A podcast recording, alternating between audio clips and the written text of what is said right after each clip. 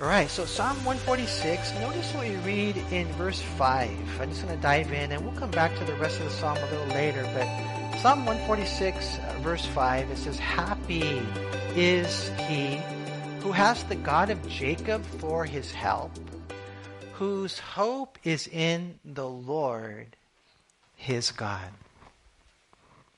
And so last week I was finishing up the Psalms for the year.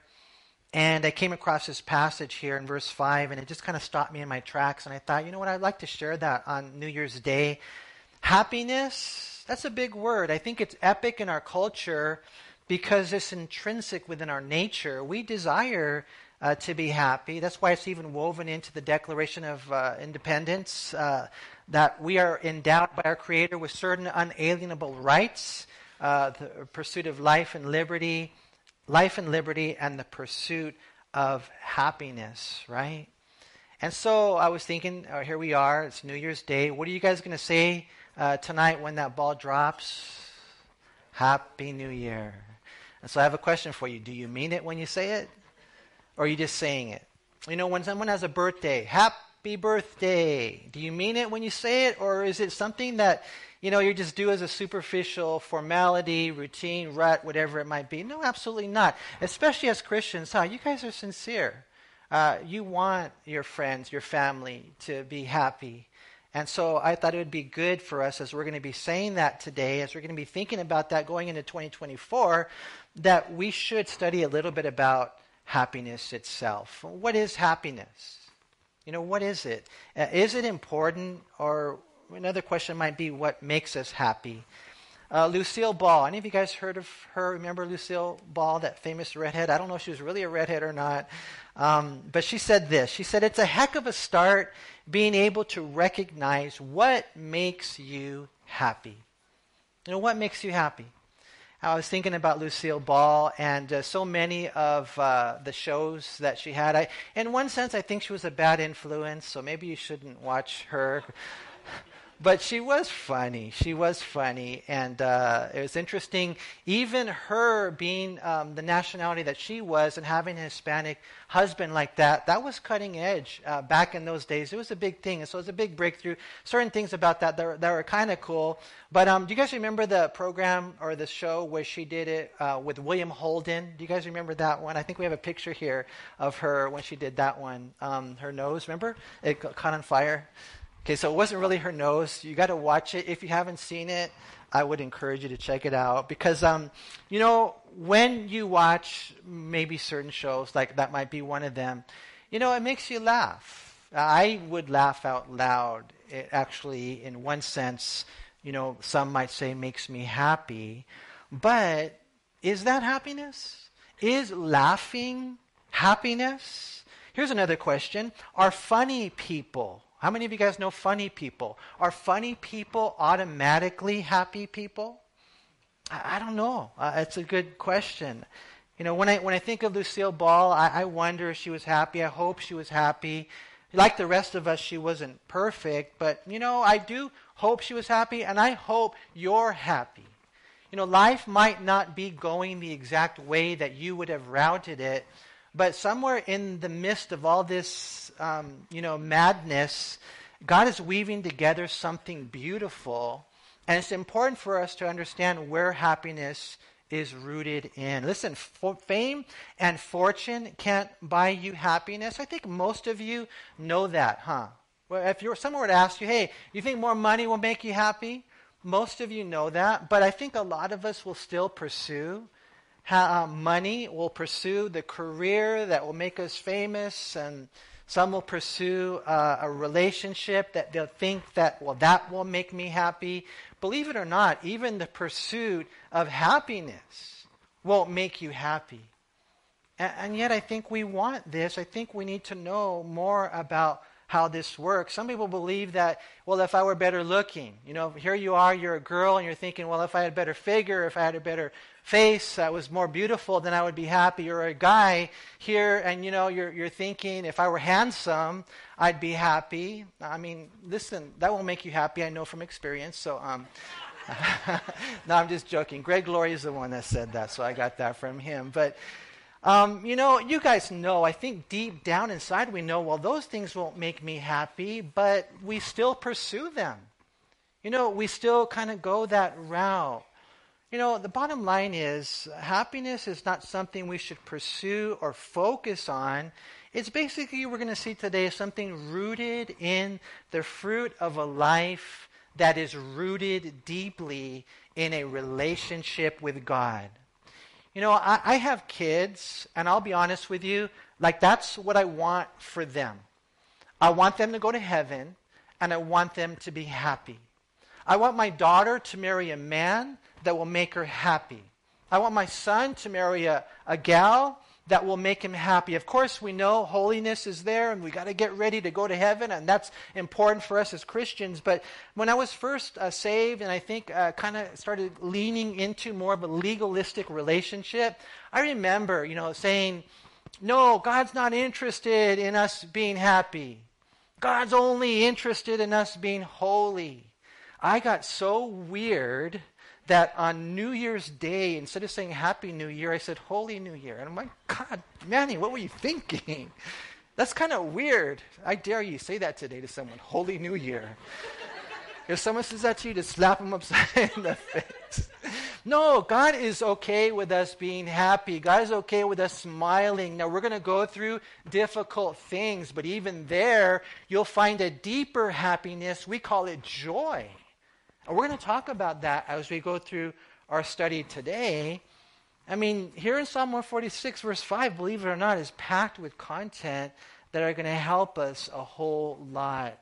Now, Psalm 146 is the first of five joyous hymns of praise that they, they close the book of Psalms, each beginning and ending with that wonderful word, hallelujah.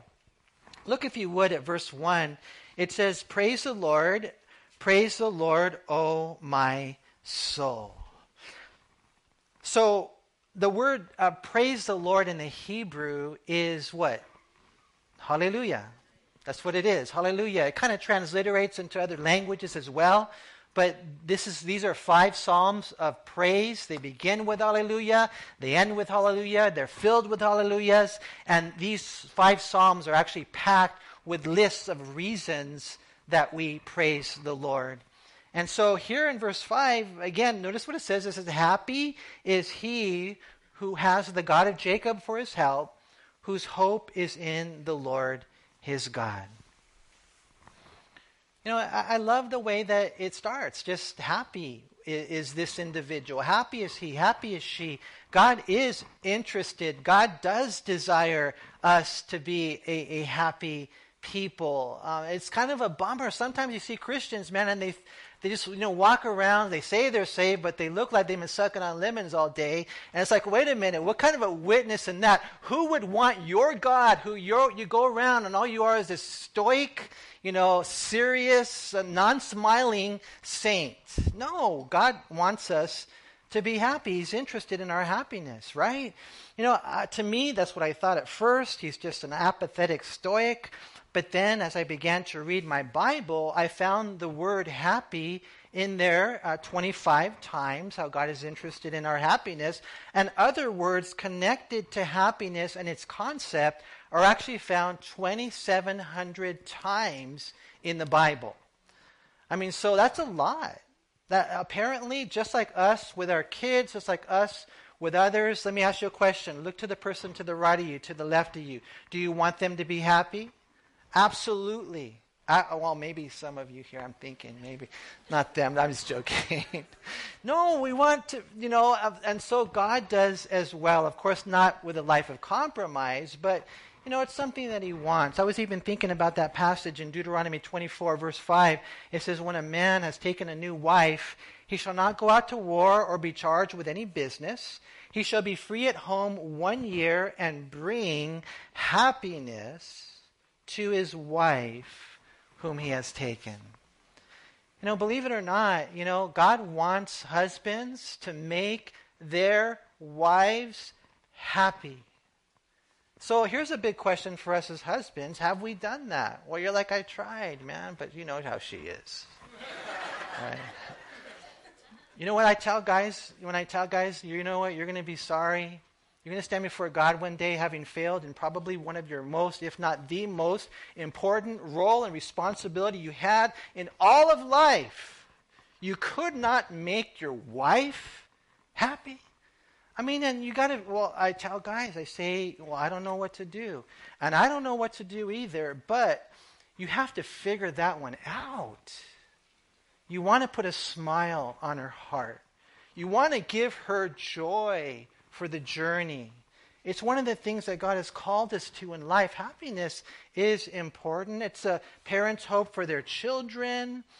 Now, don't get me wrong. One thing I will say is there is no human relationship that will be the source of joy. The source of joy and happiness cannot be found in a man or a woman. Because I know there are some of you here, you are completely convinced that if you get married, you'll be happy, right? No, that doesn't, it doesn't work that way. It, it's almost as if one person said, and I read this because I read a lot of things on this, a lot of quotes on this, and I read this over and over and over again. If you're not happy with what you have now, which is contentment and joy, then you will never be happy. If you're looking for happiness in relationship or in marriage, then you won't be happy. Just like the pursuit of happiness won't make you happy. What we find is that, yes, God can use a husband or a wife as a vessel of happiness, but never as a source of happiness. The source of happiness is in who? It's in the Lord Himself, Jesus Christ, right? And so for us, in looking at happiness, the Hebrew word translated happy here is the word asher. And at its core, the word communicates the state of prosperity that comes when a person finds favor or blessing. It was kind of like what Pastor Mark was sharing earlier. The, the blessings that come down really are just the favors of God. And he's the only one that can give us that. Deuteronomy 33 29 says, Happy are you, O Israel, who is like you, a people saved by the Lord.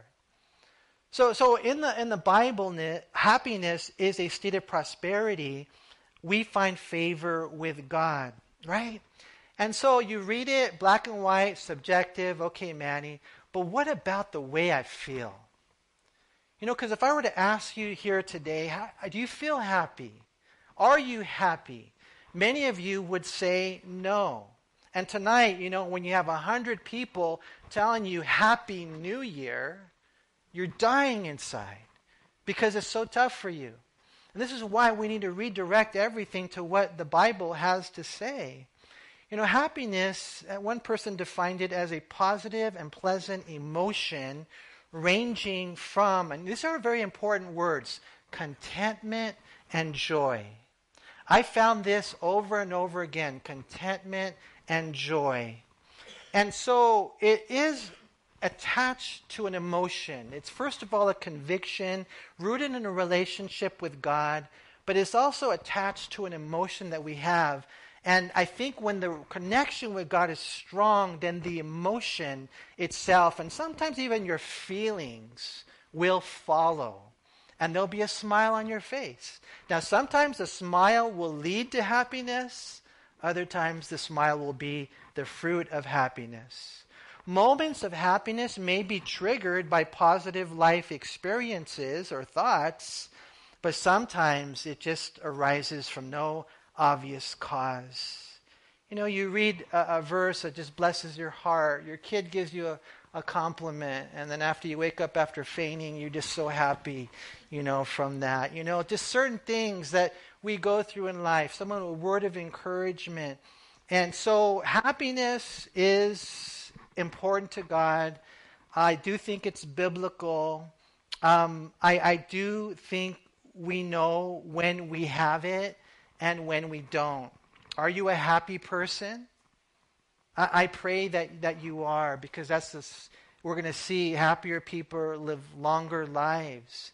Uh, churchgoers are happier people. I have a, a, an article right here that talks about um, what states are the most happiest to live in and what uh, vocations, uh, generally speaking. Did you know that Republicans, generally speaking, are more happier than Democrats? I don't. Just wanted to say that to you. It says that in the magazine. it's the science of happiness. You know, they talk about things like uh, exercise and diet. Any of you guys going to start, you know, exercising? You know, you'll last for like five days. no, we should. We should take care of our body because we are trichotomy. We are body, soul, and spirit. The body, the soul, and the spirit. And if we take care of our body, it affects our spirit and our soul. If we take care of our spirit, it affects our body and our soul. If we take care of our soul, it affects our body and spirit. So when you see the way that they're intricately intertwined, my encouragement to you is get your sleep, eat right, exercise, read your Bible, pray. That was one of the things I forgot to mention earlier today. As we're starting a new year, it's a good time to start reading your Bibles. You know, when I got saved, and the only reason I say this to you guys is because I got pushed. I got nudged, I got challenged by my pastor to read my Bible through every year. And I thank God that He challenged me because I learned so much. Spending time with the Lord, just sitting there at His feet. So maybe for you, you won't read the whole Bible in, in a year because maybe it's too much for you. It probably takes about maybe, I don't know, 30 minutes a day to read through the whole Bible in a year. Maybe all you have is 15 minutes. Um, maybe you can read through the New Testament in a year. And so, my encouragement to you is to do that. Uh, Pastor Mark mentioned our reading program, which is unique because it has the Gospels throughout the year. So, you read Matthew and then the book of Acts. You read Mark and then you read the Pauline epistles. You read uh, Luke and then you read the general epistles, and then you read John, and then the letters that he wrote, as well as the book of Revelation. And the cool thing about that is you're not just reading your Gospels in the beginning of the year, you're actually spreading it out, studying the life of Christ throughout the year. But we do need to be in the Word, and we do need to be in prayer, because this is how we cultivate the relationship with God. A lot of people are watching TV, and they're not reading their Bibles and it just breaks my heart. You guys, I encourage you, open up that book. So, g- generally speaking, happiness, this is what it is, it's important to God. But the big question really is how do we get happy? How do we get it? And so, notice what we read here in verse 5 three things. Um, happy is he who has the God of Jacob for his help, whose hope is in the Lord his God. And so, number one, regarding the three reasons, or the second point on our uh, outline, is happiness in the God of Jacob. Now, that says two things. Number one, his identity, and number two, um, his mercy. And, and, so, happy is that person who has, we, we see there in verse 5, the God of Jacob. Now, the God of Jacob is the God of the Bible. The God of Jacob is the God of Abraham, Isaac, and Jacob. It's through that lineage. The God of Jacob, is very specifically the God of the Bible, the God of the New Testament, the Old Testament, Father, Son, Holy Spirit. This is the God of Jacob. An interesting passage over in Psalm 144, verse 15. It says, Happy, there's that word again, are the people who are in such a state. Happy are the people whose God is the Lord. Now, if you look at that word Lord there, it's capital L, capital O, capital R, capital D. That's a tetragrammaton. And what that is, is that is the covenant name of God. He's the only one with that name. The word God or the title God, that might be more generic. And some might say, well, God is Allah, or God is the 300 you know, million gods that the Hindus have, or God is you know, the, the Buddhist concept of, of God, or God is pantheism, you know, where they say that God is everything that's created. And so, you know, we're living in a world that's a pluralistic society, and they get offended when you tell them, no, no, no, th- that, that's not God. There is no happiness in any of that. Happy is he who's, who has this God. It's the God of Jacob. This God of the Bible, he's the one that will make you happy. And, and the beautiful, wonderful thing about that is that this God of Jacob is the God of a personal relationship. You know, why is he called the God of Abraham? Because Abraham had a personal relationship with his Creator. Why is he called the, the God of Isaac? Because Isaac had a personal relationship with his creator. Jacob has a personal relationship with his creator. You can have a personal relationship with God. He's the God of Randy, the God of, you know, um, you name Raymond. I mean, he's the God of Manny, believe it or not. And so for us, we have to make sure that we specifically identify who God is. Uh, uh, for example, let me show you guys a picture of someone that I think is famous. I want to show you guys this next picture. Do you guys know who that is? No. Who? No. Elvis Presley, right? And so, you know, that that's Elvis. Um, you know, uh, the other day I went to the park and there was a guy there who looked like him, who sounded like him. But you guys know as well as I do, because you guys probably seen Elvis impersonators, right? Uh, they, they don't look like, they don't really look like him. They kind of look like him. They don't really sound like him. Why? Because there's only one Elvis. And you know, you got these gods out there. They are not the God of Jacob. They are not the God of Jacob. They are not the God of the Bible. They will never bring happiness. Only the one true living God will bring happiness. It's important for us to, to understand that because the impersonators are fake. The God or gods of Buddhism, Hinduism, and Islam are not the God of Jacob. As a matter of fact, the interesting thing is sometimes you'll talk to people and they, oh, they're all the same, and they kind of lump it all into the same thing. No, the followers of those different religions the people who are faithful to those different faiths would be the first to tell you their God or gods are not the God of Jacob. And so happiness is rooted in a relationship with the God uh, of Jacob. You know, they say it's the same. No, that would be like saying orange is an apple, or black is white, or impersonal is personal, war is peace. You can say it if you want, but the nature of these deities are completely different. They are diametrically opposed to each other, they are mutually exclusive. You see, happiness is connected to the God of Jacob. That's what the Bible says here in verse 5. That's his identity. And a huge reason that's a factor for our happiness is because of his mercy. And I think that's why he's called the God of Jacob.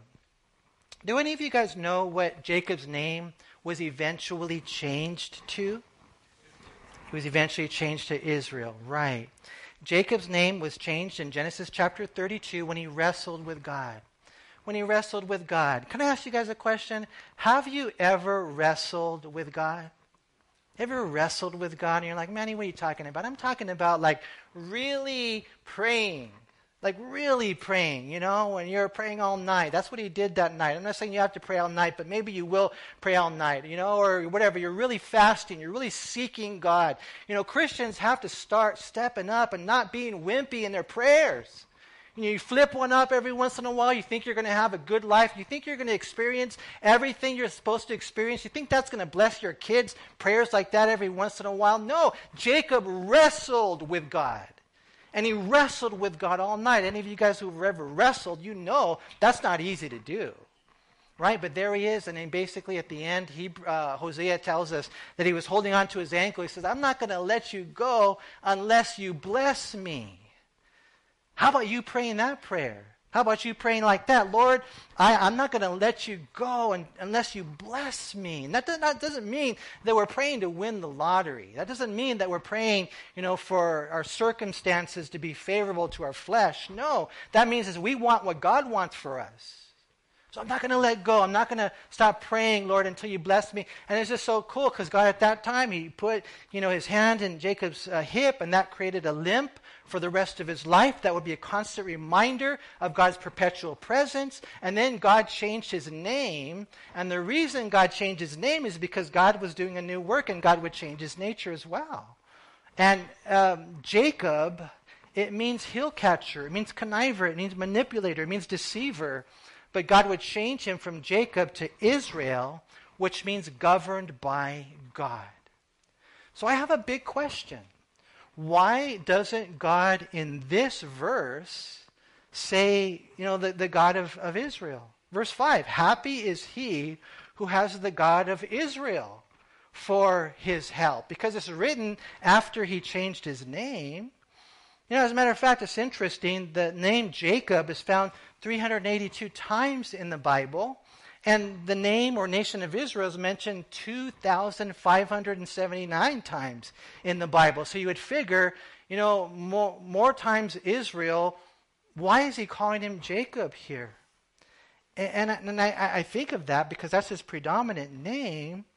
But what we find is that what God is communicating to you and to me here in Psalm uh, 146, verse 5, is that He is a God of mercy.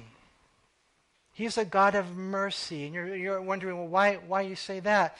Because Jacob was like the dark side. That, that was his dark side of this individual. Jacob was an, an extremely imperfect man. Jacob was like us. I don't know if any of you guys can relate to this. He was a sinner. He was a sinner. Now, I, I look at you, I love you as much as I, I mean, possible. I love you guys, but you are sinners. We are sinners.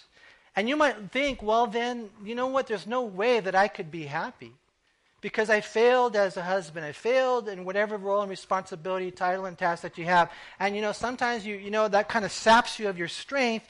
But at the end of the day, what we find is because of the fact that God is a merciful God, that because he's the God of, of Jacob, you know, there's hope for us. Maybe you can relate to this uh, for those of you who are parents and you have different names for your kids, right? Don't you all have different names for your kids? When all is well, you know, you like the little boy. Hey, mijo. Hey, champ. Hey, buddy, how you doing? When all is not well, you call them by their birth name right? It's kind of like that. Mija, sweetheart, cookie, oh yeah, hey. And my, when my mom was mad at me, she would call me not only by my birth name, but by all three. Manuel Anthony Coronia, get over here, you know. And I'm like, whoa, I forgot that was my name. I thought it was Pup or something like that, you know. Don't tell anybody I told you that. But anyways, you know, it's kind of like that. God here, not calling him Israel, he's calling him, hey, traveso. You know, he's the God of, and again, not making light of that, but it's just so beautiful to know that we can run through the fields of forgiveness. I'm free. I don't feel guilty.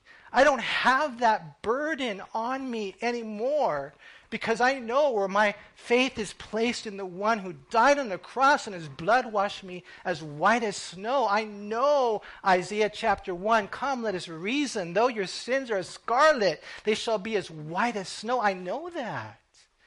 And because of that, I, I'm able to go through happy. 1 John 2, it says in verse 1 and 2, My little children, these things I write to you so that you may not sin. But if anyone sins, we have an advocate with the Father, Jesus Christ the righteous. And he himself is a propitiation for our sins, it says in verse 2, and not for ours only, but also for the whole world. You know, a lot of church, in one sense, can be summarized in these two verses. You know, I pray that you come to church. It's like a huddle, man. You go, you know, to football and you see those guys huddling. Okay, break. And then you go out and you have to execute, right? And so, in one sense, church is like that. We come together, it's a holy huddle. And then it's like break. Okay, now we're going to go out and we're going to live uh, the life. We're going to execute the life. And so, so much of what we desire is that we would not, you would not go out there and sin. That you would be, we would be godly men, godly women. Thoughts are right, words are right, attitudes are right, actions are right, decisions are right. We are right. We want to live that life, that holy life. My, my little children, I write these things to you so that you don't sin. But if you do, and because we live in the fallen body, in the fallen world, and fight fallen angels, we will sin every day we will. He says, if you do, though, you, I want you to know you're forgiven if you're a Christian. If you've placed your faith in Christ. And you know, when you're a Christian, it's just a beautiful thing. He lifts up the guilt and takes it away. All I know is that happy is he who has this God. It's the God of, of Jacob. And that's not just his identity, it's his mercy And I don't know how you're doing in the, in the world of friends. I don't know how many true friends you have. Friends are precious. Friends are, are, are valuable. Friends are not to be taken lightly. Thank God for the work that He does when He gives us friends. But you ha- if you're here and you're a Christian, I hope you know you also have a friend in Jesus because He is a friend of sinners. That's what the Bible says in Luke chapter 7, verse 34. And this makes me happy. You know, we see here happiness in general. We see happiness in the God of Jacob. We see happiness in the God who helps us. Because if you would, look again at, at, verse 5. Happy is he or, or she who has the God of Jacob for his help. For his help. And that's, that's a huge thing. Because sometimes, man, people try to do things on their own. People try to do things without God's help. And this is why, believe it or not, I think that you do see some Christians anxiety, depression, defeat, discouragement. They're down and out. And in one sense, it's almost as if they're, because if it persists and, you know, for long periods of time, it's almost like they're misrepresenting God. And it's like, wait a minute, if you would just let God help you through this, you'll be happy. You'll be blessed because that's what the Bible says.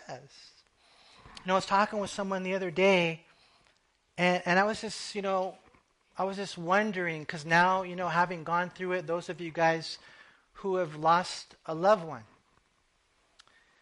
you know, we've, we've lost friends, you know, and it's, it, it's tough.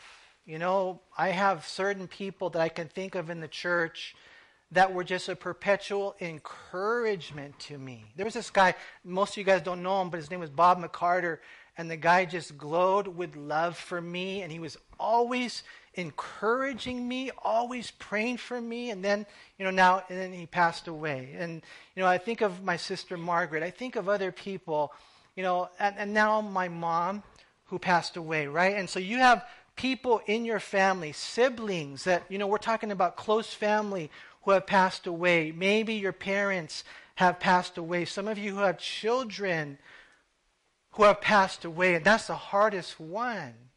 And, and so, I was talking to someone the other day, and I, it just it hit, finally hit me because I've heard it before, but I've never really experienced it like that. It's like, how do people who don't have God, how do they go through this? Because they have no hope. Their loved one dies and turns to dirt. They'll never see them again. They die. There's no hope of life after death. How do people do this without God? You know, for us, at least those of us who have a loved one who's passed away, we have this hope. It says, because God is our help and God comforts us with his presence and he comforts us with his promise. Because, you know, in Christ, I will see my mom again, my dad again. I will see Margaret and Bob and all the others that have gone on before us. It's not a, goodbye forever, it's just a goodbye for now. But you can only go through things like that and all the other million tragedies that we will experience on this side of time. You can only go through that and come out healthy and happy if God helps you. But you have to let Him help you. You have to ask Him to help you. This is why some people struggle. You know, the word help is found 173 times in the Bible. And if we ask Him for help, God will help us. As a matter of fact, He's the only one who can help us. And when He helps us, that will lead us to happiness. I remember, you know, in high school, and I don't know like the whole details, but I had a friend who would always tell me, smile, smile. Can I tell you guys, smile? Come on, smile. I want to see some smiles here. I, and I don't, I don't know why, um, but I do know that there's this aspect of understanding what happens in life and going to God in prayer that brings us that help that we need in order to have the happiness that we long for. Hebrews 4:16 it says let us therefore come boldly to the throne of grace that we may obtain mercy and find grace to help in time of need. So maybe you're here and I've seen it as a pastor my heart goes out to so many people but they're just like up and down and all around, and sometimes they're happy, and sometimes they're mad, and sometimes they're bitter, and sometimes they're spiteful, and sometimes they're, you know, just all over the place. And, and my encouragement to you is man, get on your knees and go to that throne of grace, and there God will meet you and give you help in time of need. That's the promise. Isaiah 41 14, Fear not, you worm Jacob, you men of Israel, I will help you, says the Lord and your Redeemer, the Holy One of Israel. You know, it's interesting when you read the book of Isaiah, it, two things were going on primarily. Number one, God promised that He would protect them from the Assyrians. And so, someone, the enemy is trying to get you, boom, one angel comes, he wipes out 185,000 Assyrians. And so there will be those times where God will spare you from it. But then another part of Isaiah is after the Babylonian captivity, 70 years in captivity, that they would return.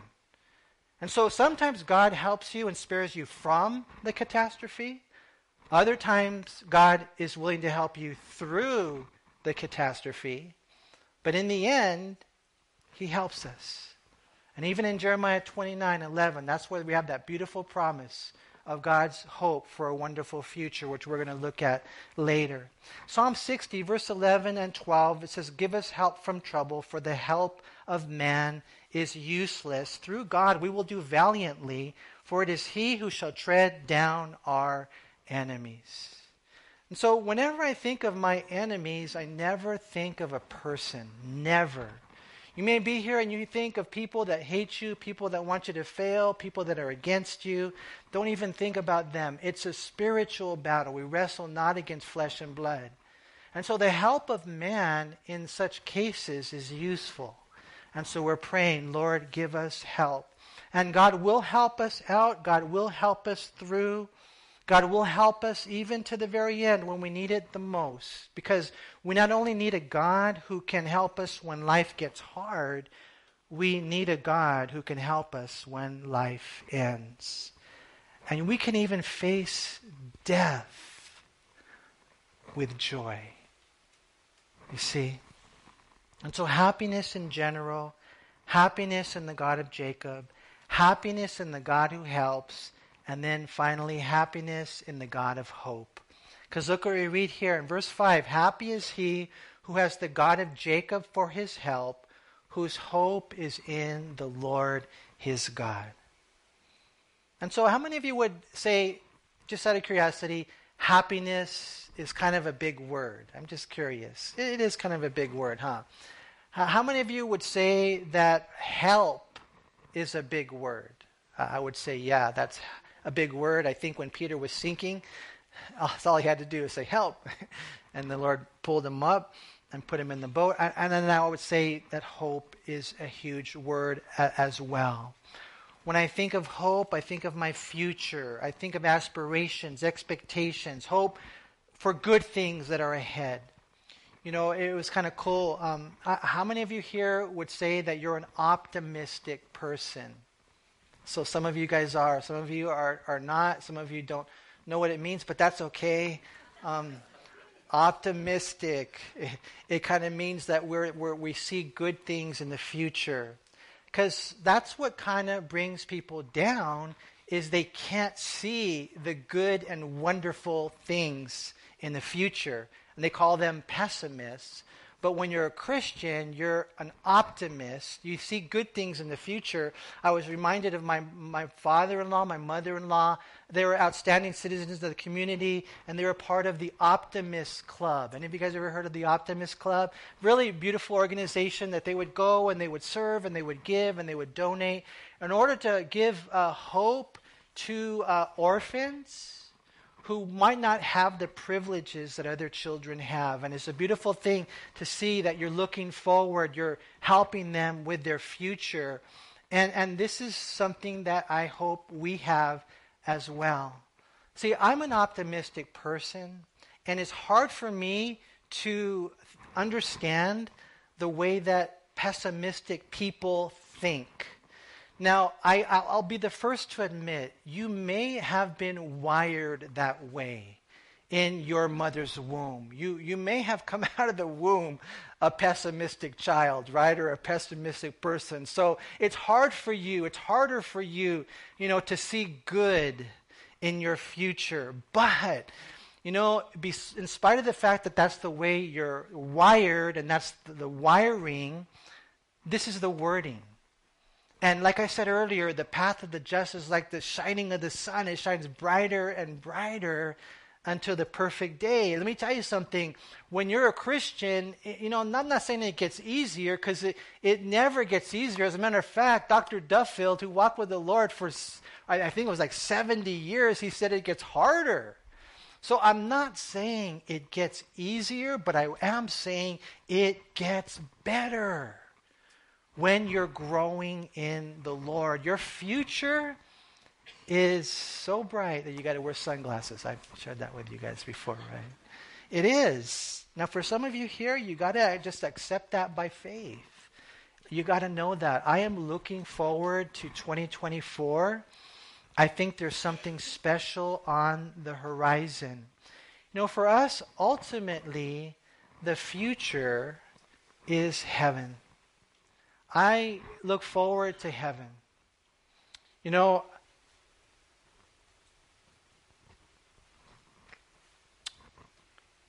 there's something, it's different.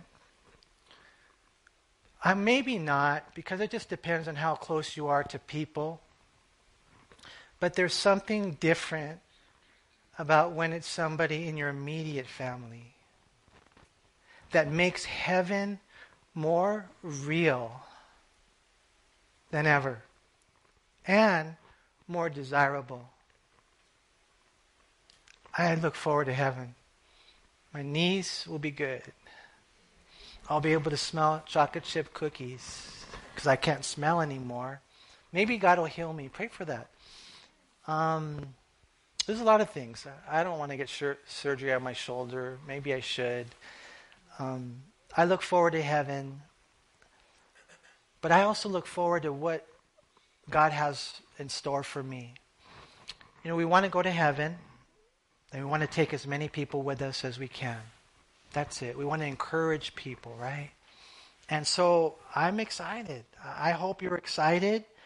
I hope that you're here today, and when you look forward, that your future is rooted in this relationship with God that now, as we're starting this new year, that you begin to set goals and you begin to keep them and you begin to ask God for wisdom and all the different things that He's laying on your heart. You know, real quick, I, I want to just read through this psalm and, and kind of give you, you know, the kind of the context here. Uh, again, praise the Lord, he says there in verse 1, which is what Hebrew word? Hallelujah. Now, I want to get a little Pentecostal on you. Is that okay? All right. Hallelujah. You guys are like, Hallelujah. Yeah. It's like, come on, man. Say it. Hallelujah. Hallelujah. Yes. Praise the Lord. That's what he's saying here. Hallelujah. Praise the Lord. Notice he says it twice. Praise the Lord, O my soul. While I live, I will praise the Lord. I will sing praises to my God while I have my being. Listen, this is the only time you can praise the Lord by faith. In heaven, there's no more faith required. So right now, it really blesses God when you praise Him. Hallelujah. He says there in verse 3, you know, just gonna be careful, man. You do not put your trust in princes nor in a son of man in whom there is no help. His spirit departs, he returns to his earth in that very day. His plans perish. Again, I'm not saying that people can't be vessels, but they, they, they, they, they, they, they, can, they can't be sources of help or joy or happiness. So don't look to people. We love people. Thank you for being so beautiful and wonderful. But you know, I, am prim- I'm looking to God. Verse five: Happy is he who has the God of Jacob for his help for whose hope is in the Lord his God. Because just in case you didn't know, whatever it is that you're facing or that you will ever face in life, he's alive, he's real, he's truly able to help you. Because look what it says right there. Verse 6 Who made, this God made heaven and earth the sea and all that is in them, who keeps truth forever, who executes justice for the oppressed, who gives food to the hungry. The Lord gives freedom to the prisoners. The Lord opens the eyes of the blind. And, and you know, Jesus did that when he came, literally opened the eyes of those who were blind, but he does that spiritually. Isn't that beautiful, man, to, to know? I remember one thing I know for sure. I can say the same thing the guy said in John chapter 9. I remember August 19th, 1989, I was blind. And then when God came into my life, the day that I accepted Jesus as my Lord and Savior, I was able to see for the first time. He opens the eyes of the blind. The Lord raises those who are bowed down. The Lord loves the righteous. The Lord watches over the strangers. He relieves the fatherless and widow. Many of you probably can relate to things like this the, the widows, those whose parents aren't there, you know, the strangers being, you know, uh, foreigners maybe.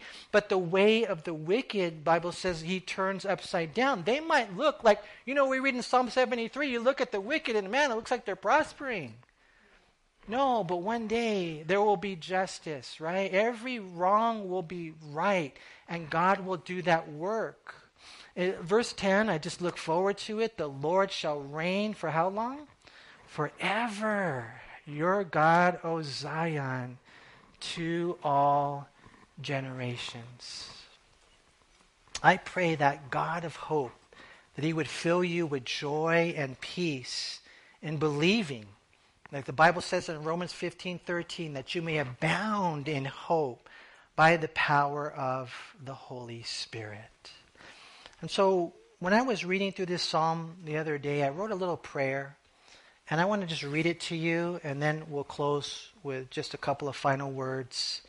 This is, this is a prayer that I wrote. And I, and I do encourage you guys, as you're reading through the Bible, write it prayers you know, you read and then you pray. You read and then you pray. It's kind of cool having a conversation with God like that. But as I read this verse, I, I wrote this prayer. I said, Thank you, God, for your willingness to be the God of Jacob, the God of someone like me, a very imperfect man, a big time sinner. And, and thank you, God, that not only are you my God, but you bring me happiness. You bring me joy. You put a smile on my heart. You're the one who has helped me through life in a billion impossible situations where I never would have made it through unless you had helped me. But I've prevailed. Thank you, Lord, for being my hope. The future is good, it's bright, it's perfectly filled with purpose. It won't be easy, but I believe, God, I'll be happy because I have you and you're all I need.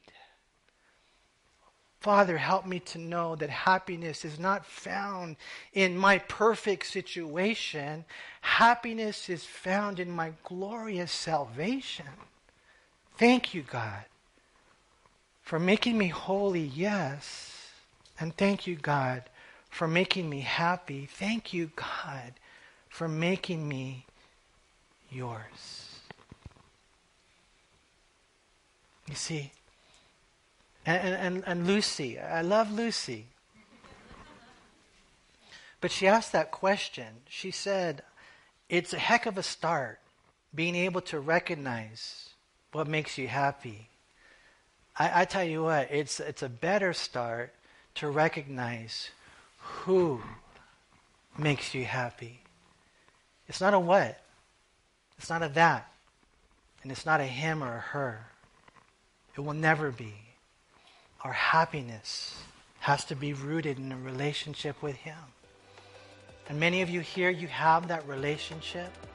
But if you don't, I pray that today, as we're getting ready to start a new year, that you would start a new relationship, that there would be a new beginning in your life.